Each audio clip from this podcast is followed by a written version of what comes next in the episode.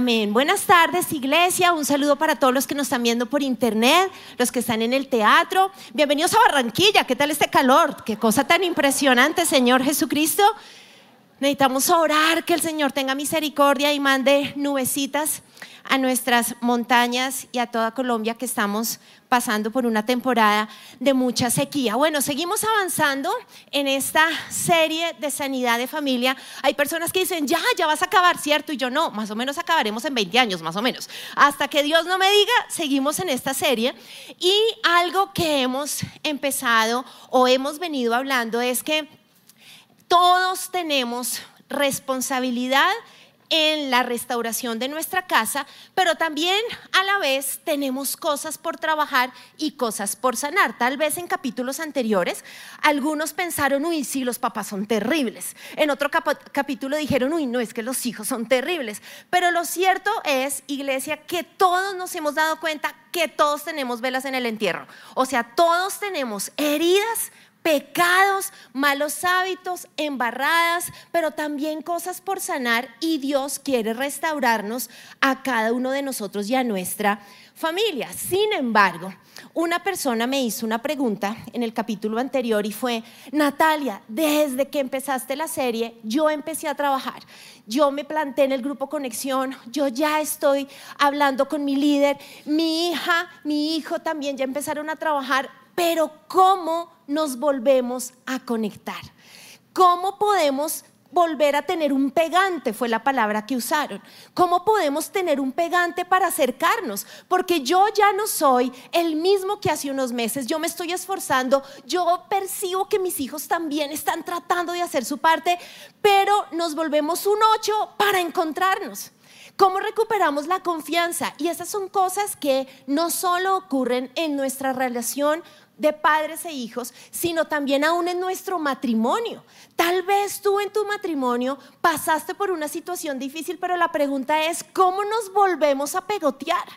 ¿Cómo recuperamos la confianza después de quebrarnos, después de rompernos? ¿Cómo vuelvo a acercarme a mi hijo, a mi esposo, a mi mamá o a mi papá?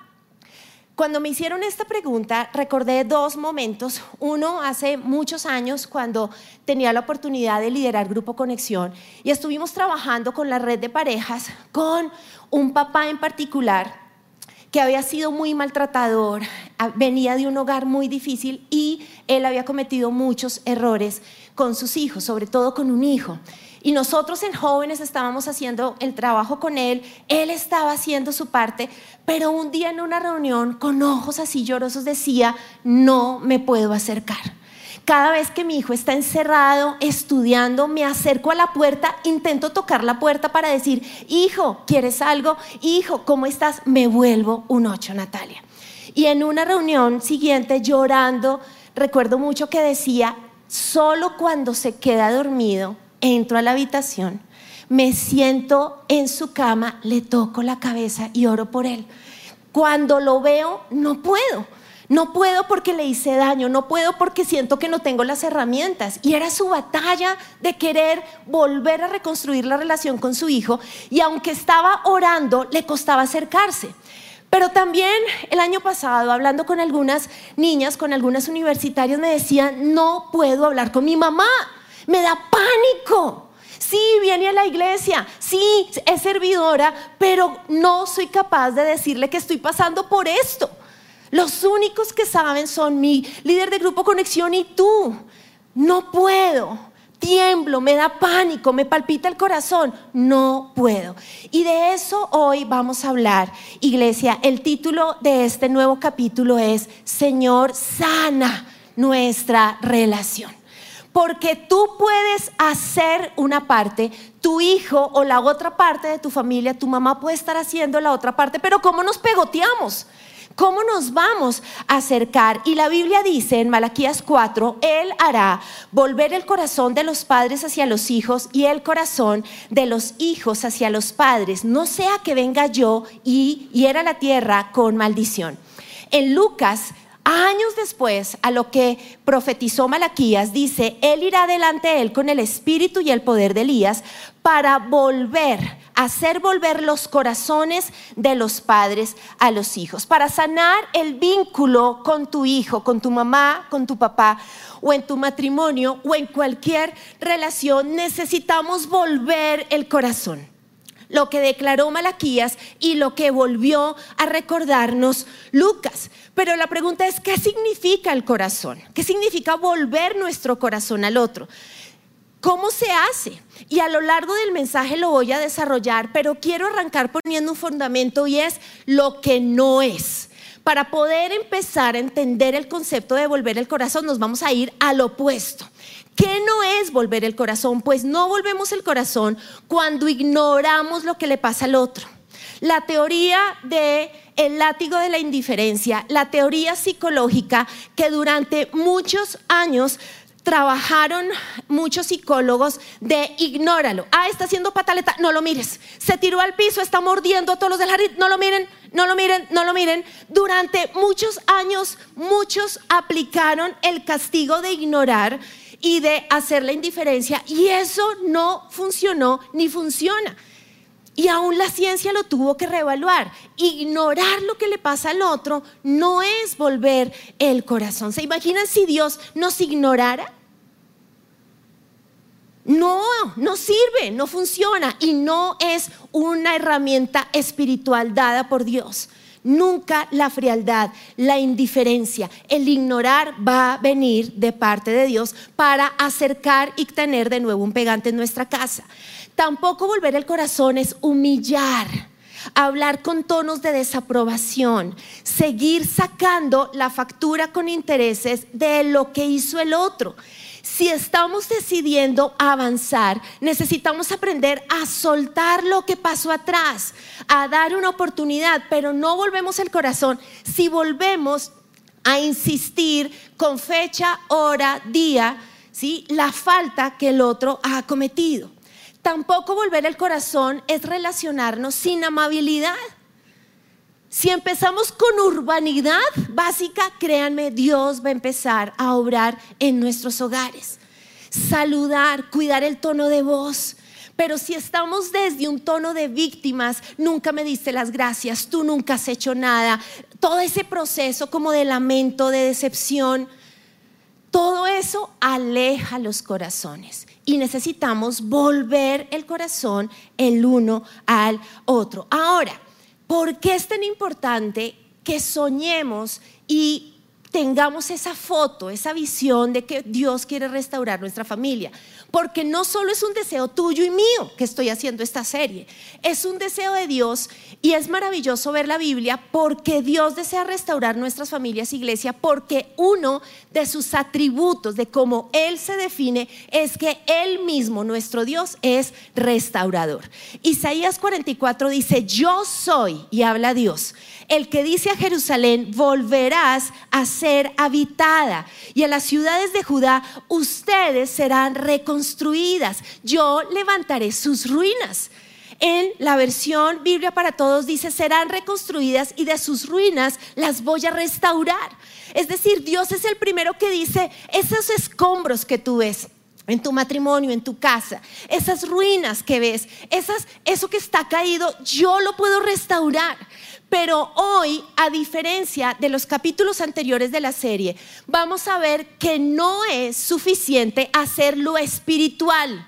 Necesitamos hacerlo espiritual y yo oro y clamo al Espíritu Santo que ustedes con los capítulos anteriores estén haciendo un trabajo con sus líderes diciendo, encontré este problema, necesito perdonar esto, necesito reconocer esto, hay este patrón de maldición en mi casa. Es decir, que estemos haciendo cosas con el ojo cerrado buscando la sanidad de Dios.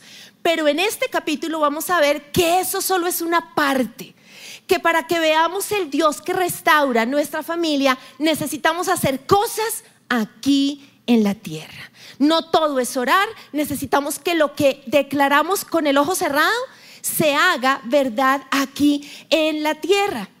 Y eso implica esforzarnos por traer paz a nuestra casa.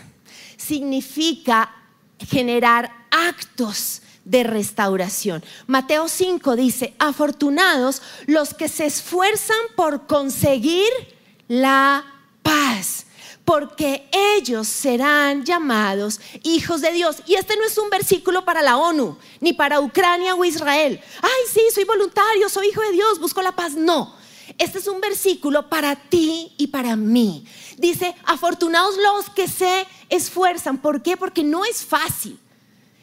Y hoy fui absolutamente intencional en vestirme con este outfit para que nunca se les olvide que necesitamos buscar la paz. O sea, hoy vengo de Paloma de la Paz, más o menos, ¿sí me entienden? O sea, le dije al equipo, necesito estar de blanco en esta predica. ¿Por qué? Porque necesitamos empezar a esforzarnos, no por un outfit, pero sí una actitud de yo necesito trabajar con un corazón dispuesto a buscar la paz. Y la tentación que tú en este momento vas a tener en esta prédica es decir, y este tipo preciso o mi hija preciso está con gripa y no viene hoy. Esta prédica será buenísima. Todo el mundo tiene un nombre en este momento en mente, ¿cierto? Entonces, quiz para todos. La pregunta es, ¿quiénes están en culto? ¿A quién Dios les está hablando? Ah, bueno, muy bien. Entonces van a decir, Señor, entiendo que me quieres hablar a mí. Entonces, ¿qué nos dice Dios acerca de ser mensajeros de paz? Pues el versículo que voy a estar machacándoles es Colosenses 3. Dice, ustedes tienen que vestirse de tierna compasión, bondad, humildad, gentileza y paciencia. Sean comprensivos con la falta de su hija. Ay, perdonen a ese marido y a esa esposa. Recuerden que el Señor los perdonó a ustedes, así que ustedes deben qué?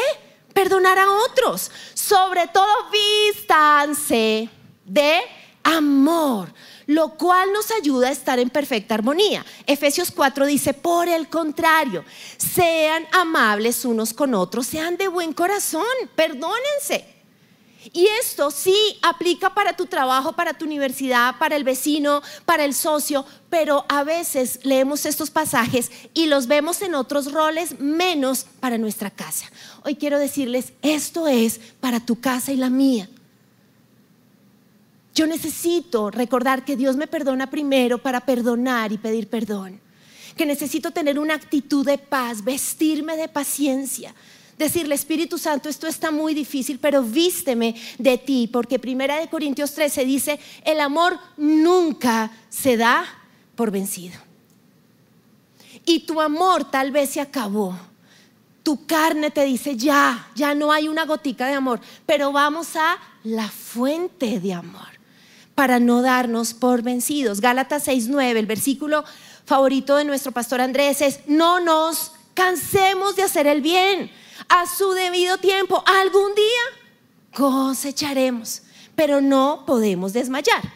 Hace dos años usé esta amiga en una predicación, hoy la volví a traer, porque hoy quiero compartirles cinco banderas, cinco formas de volver el corazón cinco maneras de alzar, de vestirnos de paz en esa relación con ese chiquitín de dos años, con el de ocho, con el de catorce, con el universitario, con mamá, con papá, con tu pareja y poder decir, ok, ok, Señor.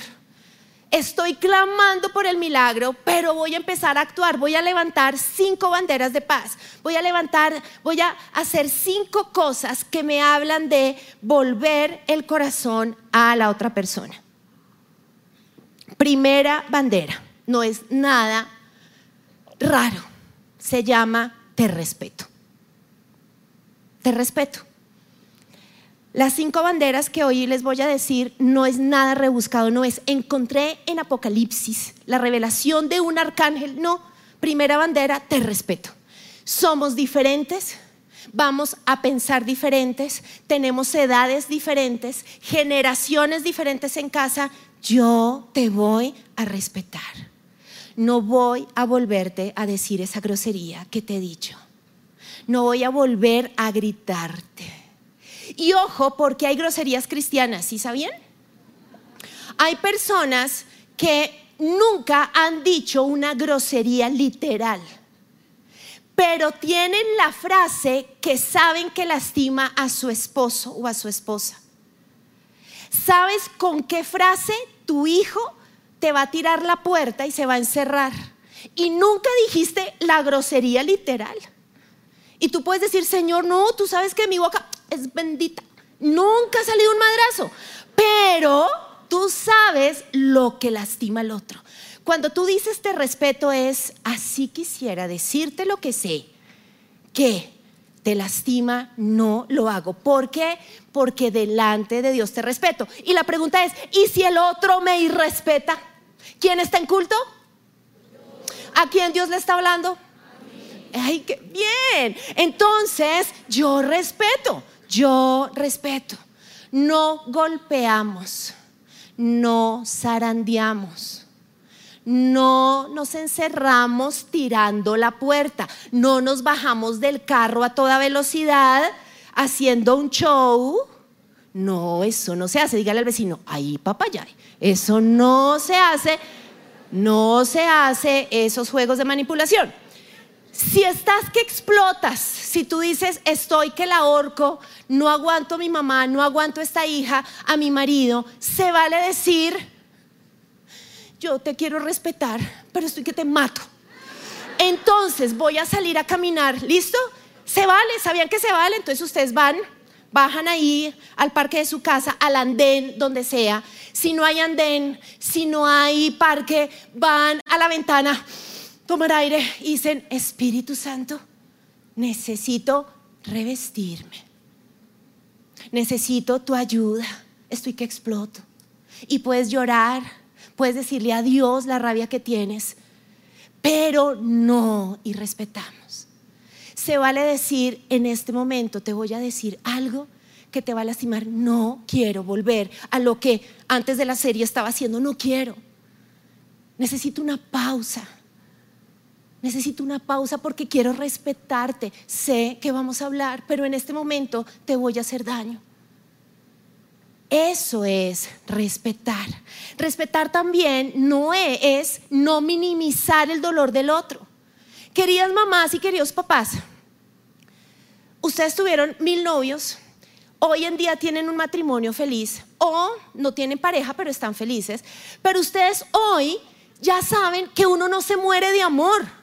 Pero esa universitaria que acaba de romper con su primer novio y les dice, mamá, se me acabó el mundo, tú no le puedes decir, ay, madura. Era un desgraciado. Miren esos pelos. Y además tenía todos esos tatuajes. Yo estaba orando por eso. No. Eso es irrespetar. Porque tú sabes, tú ya lo viviste. Ella necesita que tú le digas qué difícil es. Porque tú amabas.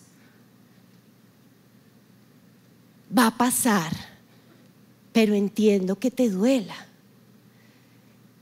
Si él, la pulga viene, mamá, no peta juguete, mamá, mamá, no me peta un juguete, no quiere jugar conmigo.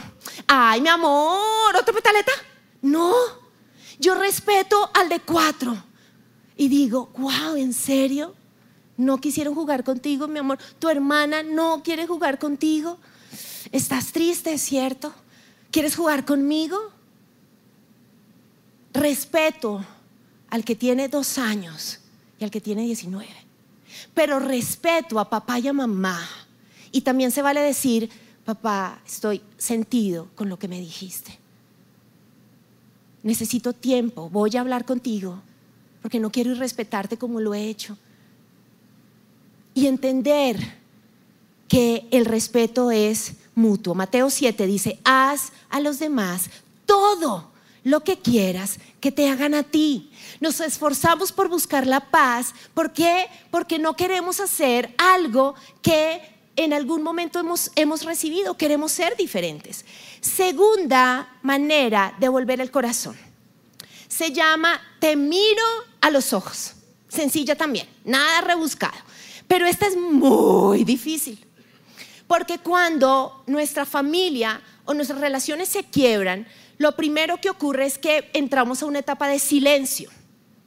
Después del silencio entramos a una comunicación como de usted o de básica logística. ¿Usted va a desayunar? ¿Usted va a pagar el arriendo o hago yo la transferencia al NECI? ¿Sí me entienden? Algo así pasa más o menos. No sé, nunca había dicho lo del NECI, pero bueno. Entonces, entonces, ¿sí me entienden? Pasamos por esa etapa. Pero, de hecho, puedes estar leyendo la Biblia subrayándola de colores, escribiendo qué te dijo Dios hoy y aparece esa hija o aparece esa mamá o el fulano de la familia y tú dices, ajá, sí, todo está bien. Tú le hablas, pero no lo miras. Cuando yo miro y el otro me mira, ¿qué se está volviendo? El corazón. Nunca el corazón se va a volver si estoy así, mirando el celular, escribiendo, leyendo la Biblia. Sí, sí, sí, sí, sí, mi amor, ya, ya pasó, está bien. ¿Hace cuánto no miran a los ojos a sus hijos? ¿Hace cuánto no se miran esposos a los ojos? ¿Hace cuánto? ¿Qué pasa cuando estamos en momentos de adoración? Y el que dirige alabanza dice, vamos a cerrar los ojos y mira a Dios. Es fácil hacer contacto visual pensando que Dios te ve. Necesitamos volver a mirarlos a los ojos porque es volver el corazón. Mateo dice, los ojos son el reflejo de tu carácter, así que tu bondad o tu maldad se refleja en tu mirada. Y si tienes la pulga gateador lo alzas. Y si ya camina, te agachas tú como mamá o papá. Le dices, mi amor, mamá te habló horrible. Yo busco sus ojos, perdóname. Mamá llegó estresada y te hablé mal, ¿me perdonas, mi amor? Yo busco los ojos de mi hijo. Ojos que muestran bondad, ojos que muestran maldad. Ahora nos miramos y nos tenemos que mirar fe necesitamos decirle al Espíritu Santo, este esperpento es un príncipe. este chino mocoso rebelde es una bendición. Porque si nos miramos,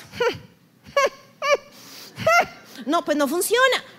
Necesitamos estar orando, Señor, yo veo que esta hija va a volver a tus pies. Yo la miro y tú la miras a través de mí. Ayúdame a verla como tú la ves. Que yo no me quede mirando lo que hoy veo, Señor, que yo pueda ver ojos de fe. Tercera bandera, te escucho. Y esto es compleja porque para escuchar necesitamos callarnos. Y necesitamos tener una actitud de, por encima de que ya le quiero responder, me voy a calmar y voy a escuchar, voy a escuchar. Pero hay momentos donde no entendemos lo que el otro nos dice. Papás, detrás de ese hijo que se encierra en su cuarto, detrás de esa hija que tú le dices, mi amor, ¿cómo te fue? Bien. Mi amor, pero ¿hay algo que me quieras contar? No. ¿Estás brava? No. ¿Estás triste? No. ¿Estás feliz? No. Mm. Detrás de esa respuesta fría, detrás de esa desobediencia de tu hijo chiquito, detrás de ese silencio de tu esposa y tu esposo hay algo que tienes que escuchar. Con nuestra primera hija, eh, yo les he compartido en todos los sites que personalmente yo creo que cuando uno llega al primer año de vida de un hijo y está ahí partiéndole el ponque, es como un Everest. O sea, yo llegué al primer año y dije, no se murió. Lo logré. ¿Sí me entienden? Pero si fuera el primer año, si tuviéramos que elegir, el momento más crítico del primer año es el primer mes. Los que son padres me entienden. Porque uno no sabe, es japonés avanzado, uno es primerizo, uno no entiende nada. Entonces, llegar al primer año es maravilloso, pero conquistar el primer mes, después de un posparto, después de no entender, y llega un momento donde uno entiende el llanto de los bebés. Es impresionante. Uno dice, tiene frío, tiene calor, está llamando al papá, está de mal genio, lo que sea. Pero al principio, las primeras semanas, uno no sabe nada. Y estábamos como a la segunda semana con nuestra hija y en el amanecer empezó a llorar, pero esto era alarido impresionante. Hicimos todo, el oído todavía no, no, estaba preparado, entonces hacíamos el check, chichi, popó, pañal, lactancia, gas, masaje en la panza, cólico, jueguele. Nada, la china seguía, o sea, era una cosa desgarradora. Yo decía, Dios mío, los vecinos, ya era demasiado llanto. Llegó un momento donde mi esposo la alza, se metió, bebíamos en un apartamento donde nuestro, eh, nuestra habitación, el closet era muy amplio, se metió debajo hacia la ropa a hacer tratamiento acústico, tratando de que no se oyeran los llantos. Y yo ya desesperada, yo decía, Señor, ¿qué vamos a hacer? Y él dijo algo, Espíritu Santo hemos hecho de todo, tradúcenos. Y empezó a orar, Señor, tradúceme. ¿Qué está diciéndome? Nada aplica. Hay encerradas de habitación de sus hijos. Hay reclamos de tu mamá que te dice, no me honras, no me respetas. Y tú dices, pero si ya hice todo. Es que necesitas decir, tradúceme. Porque tal vez tu mamá siempre va sola a esas citas médicas y está preocupada por un diagnóstico y lo que te está diciendo es, ¿cuándo me vas a acompañar a una cita médica? Tengo susto de que tenga cáncer. Tradúceme, Espíritu Santo, ¿qué me está diciendo mi esposo? ¿Qué me está diciendo este adolescente que no quiso el 24 y el 31 de diciembre cenar con nosotros? ¿Qué me está diciendo? Levantar el te escucho es, Espíritu Santo, tradúceme. ¿Qué me está diciendo esa persona? Para yo poder encontrar el pegante que necesitamos. Sin Dios es imposible, solo con Dios lo logramos. Proverbios dice, el sabio oirá y crecerá en conocimiento. Cuarta bandera, te perdono y te pido perdón. Se necesita humildad. Y hablé en otro capítulo acerca de la importancia de que si somos padres pedimos perdón, eso no nos quita autoridad. Pero también tenemos que perdonar. Padres e hijos, esposos, pedimos perdón y perdonamos. Y quiero retomar lo que dice Colosenses, porque dice, se visten de tierna compasión, bondad, sean comprensivos, vístanse de amor. Pero lo que me impacta es que hay una versión donde el texto de Colosenses dice, revístanse. Y en el original, revestirse significa cubrir una cosa con un material aislante, protector, es como blindarnos. Hay momentos donde para ser hacedores de paz en nuestro matrimonio o en nuestra familia, iglesia, no es suficiente ponerme esto. Yo voy a tener que revestirme, Señor, tres chaquetas, dos bufandas, dos pasamontañas. Cuando llueve y estamos en invierno en Bogotá, ¿qué hacemos con los niños? ¿Los mandamos en camiseta? No. Y uno le pone el saco y uno dice, no, toca gorro toca tres bufandas, la chaqueta. Eso nos dice Colosenses. Es como si Dios dijera, yo sé que está difícil llegarle a tu esposo o a tu esposa. Yo sé que tu hija no quiere nada. Revístete. Pídeme tres chaquetas de paz, cinco abrigos de paciencia. Revístete para que puedas llegar a perdonar y a pedir perdón. Pero tampoco podemos quedarnos en el, me perdonas y te pido, ay, ya te pedí perdón, ya te pedí perdón, ¿qué más quieres? Ya te pedí perdón. No, no. Necesitamos hacer actos de perdón. Mamá, ¿tú me puedes avisar cuándo es tu próxima cita médica?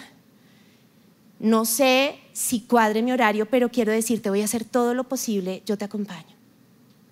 Hija, eh, cuando termines de estudiar para el parcial, ¿quieres que comamos juntas? Te espero y comemos algo. ¿Quieres que te haga lo que te gusta? Podemos salir a caminar, amor. No, no hablemos, caminemos. Caminemos. ¿Por qué? Porque no podemos creer que a punta de cerrar el ojo, el milagro se va a dar.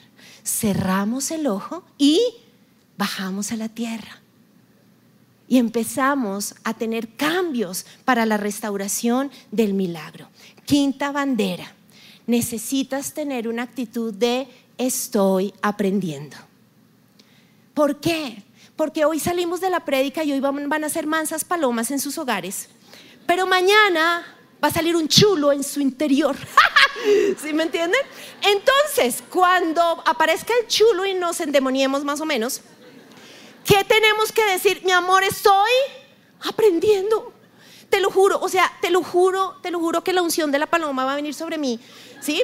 Más o menos, obviamente no van a decir eso. Pero lo que les quiero decir es, mi amor, me equivoqué. ay, la volví a embarrar, pero yo quiero que sepas que yo estoy trabajando. Yo estoy aprendiendo, yo, yo estoy buscando la salida. Yo quiero que logremos recuperar el pegante que se fue. Mateo 11 dice, aprendan de mí, dice Jesús. Yo soy manso, humilde. Entonces no solo yo voy al Espíritu Santo a que me traduzca, sino Jesús, enséñame a ser mamá. Tú tienes el manual. Yo administro tus hijos, mis hijos son tuyos. Tú sabes. Enséñame, enséñame. ¿Cómo le llego? ¿Cómo toco la puerta? ¿Cómo no solo oro por él cuando está dormido, sino cómo lo vuelvo a mirar a los ojos? ¿Me enseñas? Enséñame. Estamos aprendiendo. Y tal vez algunos de ustedes pueden decir, Natalia, no. Eso funciona para otros, pero es que lo que mi familia ha vivido no lo ha vivido ninguna otra. Esta relación está totalmente rota. Yo les quiero decir algo que Dios puso en mi corazón y es, si existió en la historia una relación totalmente rota, fue la de Dios y el hombre. La relación se rompió por el pecado y no había forma de que pudiéramos estar cerca a Dios y que Dios estuviera cerca a nosotros. Así nosotros hubiéramos deseado eso. No hay nada que Dios te pida a ti y a mí que Dios no haya hecho primero. Y Dios levantó banderas. Dios es el primero que te respetó a ti y a mí. Dios no te hizo robot, no dijo, ok, yo voy a crear a Adán y y me van a obedecer, están programados. Deuteronomio que nos dice, hoy pongo el cielo y la tierra por testigos, te he dado a elegir vida o muerte. Dios te respeta, Dios no te está obligando. Tú puedes respetar en tu familia porque Dios te respetó primero. Él respeta que te vayas a un lado, así no sea su voluntad. Te respeto. Te vas a ir al precipicio. Te respeto porque no te hice como un robot. Yo quiero que elijas aprender de mí, eligiendo el camino. Pero Dios nos ve a los ojos, iglesia. Esa mirada que te está costando dar, Dios siempre nos la da primero. Génesis, hablando de Agar, dice, y Agar le puso como nombre el Dios que me ve pues se decía, ahora he visto al que me ve, Dios nos ve. Y no solo Dios nos ve, Dios nos oye. Dice que atento está su oído, los ojos del Señor están sobre nosotros, Él nos ve y sus oídos atentos a sus oraciones. Dios está dispuesto a escucharte. Tú puedes escuchar porque Dios te escucha a ti. Él hace primero para que nosotros sigamos su ejemplo. Pero Dios también nos perdonó. La cruz es el sello del perdón. Jesús muere en la cruz por ti años, miles de años antes de que tú te arrepintieras y yo. ¿Quién dio el primer paso? ¿Qué tal que Dios hubiera dicho, a ver, arrepiéntanse, ¿cuántos están? No, Jesús muere, es desgarrado, sangre en la cruz, sin que tú y yo en ese momento supiéramos que éramos pecadores. Él nos perdona. Por eso Colosenses dice, recuerden que Dios los perdonó primero. Dios nos da ejemplo. Perdonaré sus maldades y sus maldades y nunca más me acordaré de sus pecados. Isaías, sus pecados los han manchado como tinta roja. Miren esta belleza, pero yo los limpiaré, los dejaré blancos como la nieve todas las ruinas, todo el daño en tu familia, en tu matrimonio ha manchado. Pero cuando vamos a Dios, el que hace, blanquea. No solo hay una santidad en Dios, sino que Él blanquea, Él purifica, Él limpia. Entonces necesitamos eso. Y Dios nos enseña, Él entiende que estamos aprendiendo. Dice, yo te haré entender, te enseñaré el camino, yo te voy a decir cómo vas a hablarle, cómo vas a callar, yo te voy a traducir, yo te voy a ayudar a perdonar, yo te enseño. Sobre ti fijaré mis ojos. Y si te desvías a la derecha o a la izquierda, oirás una voz detrás de ti que te va a decir, por aquí es el camino, no, ven, ven, ven, ven. Él sabe que estamos aprendiendo, pero necesitamos ir a Él y aplicar el mensaje del fin de semana pasado y ser guiados para saber derecha o izquierda en mi matrimonio o en mi casa. Necesitamos disposición, respeto, mirarnos a los ojos, escucharnos, perdonarnos ir a la fuente de Dios y decir, estamos juntos aprendiendo. Vamos a ponernos de pie, iglesia, y vamos a orar.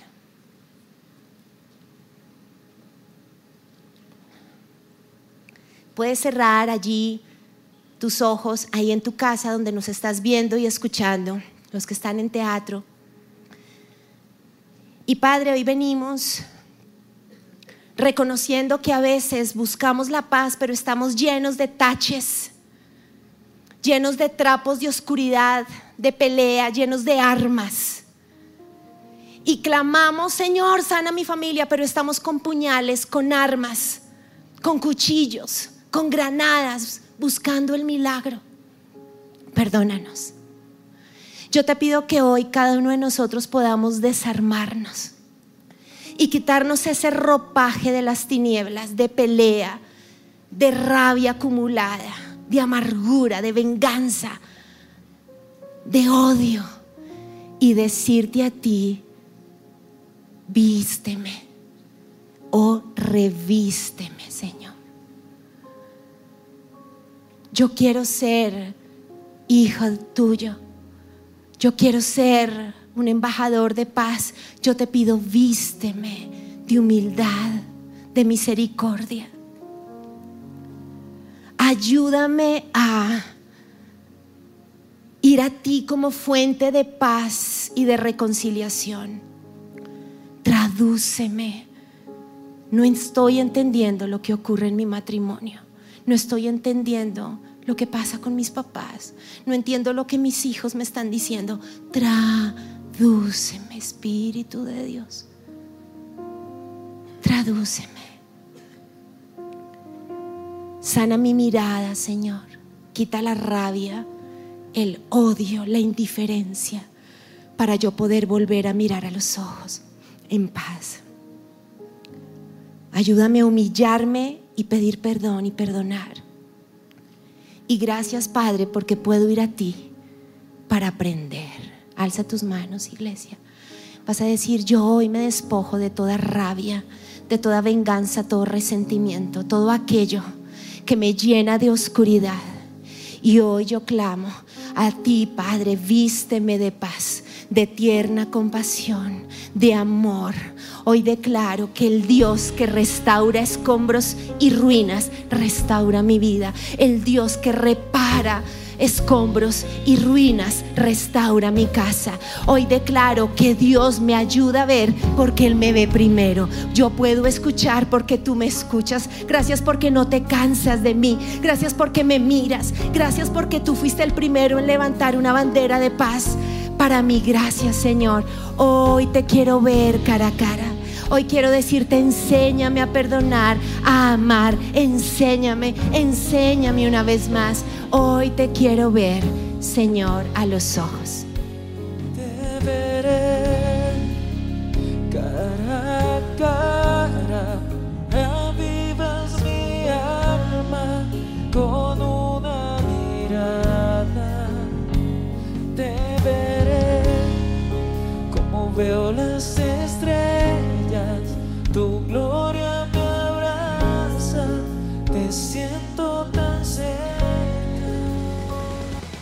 Si les gustó este video, pueden suscribirse al canal de El lugar de su presencia en YouTube. De esa manera gozará de todos nuestros beneficios.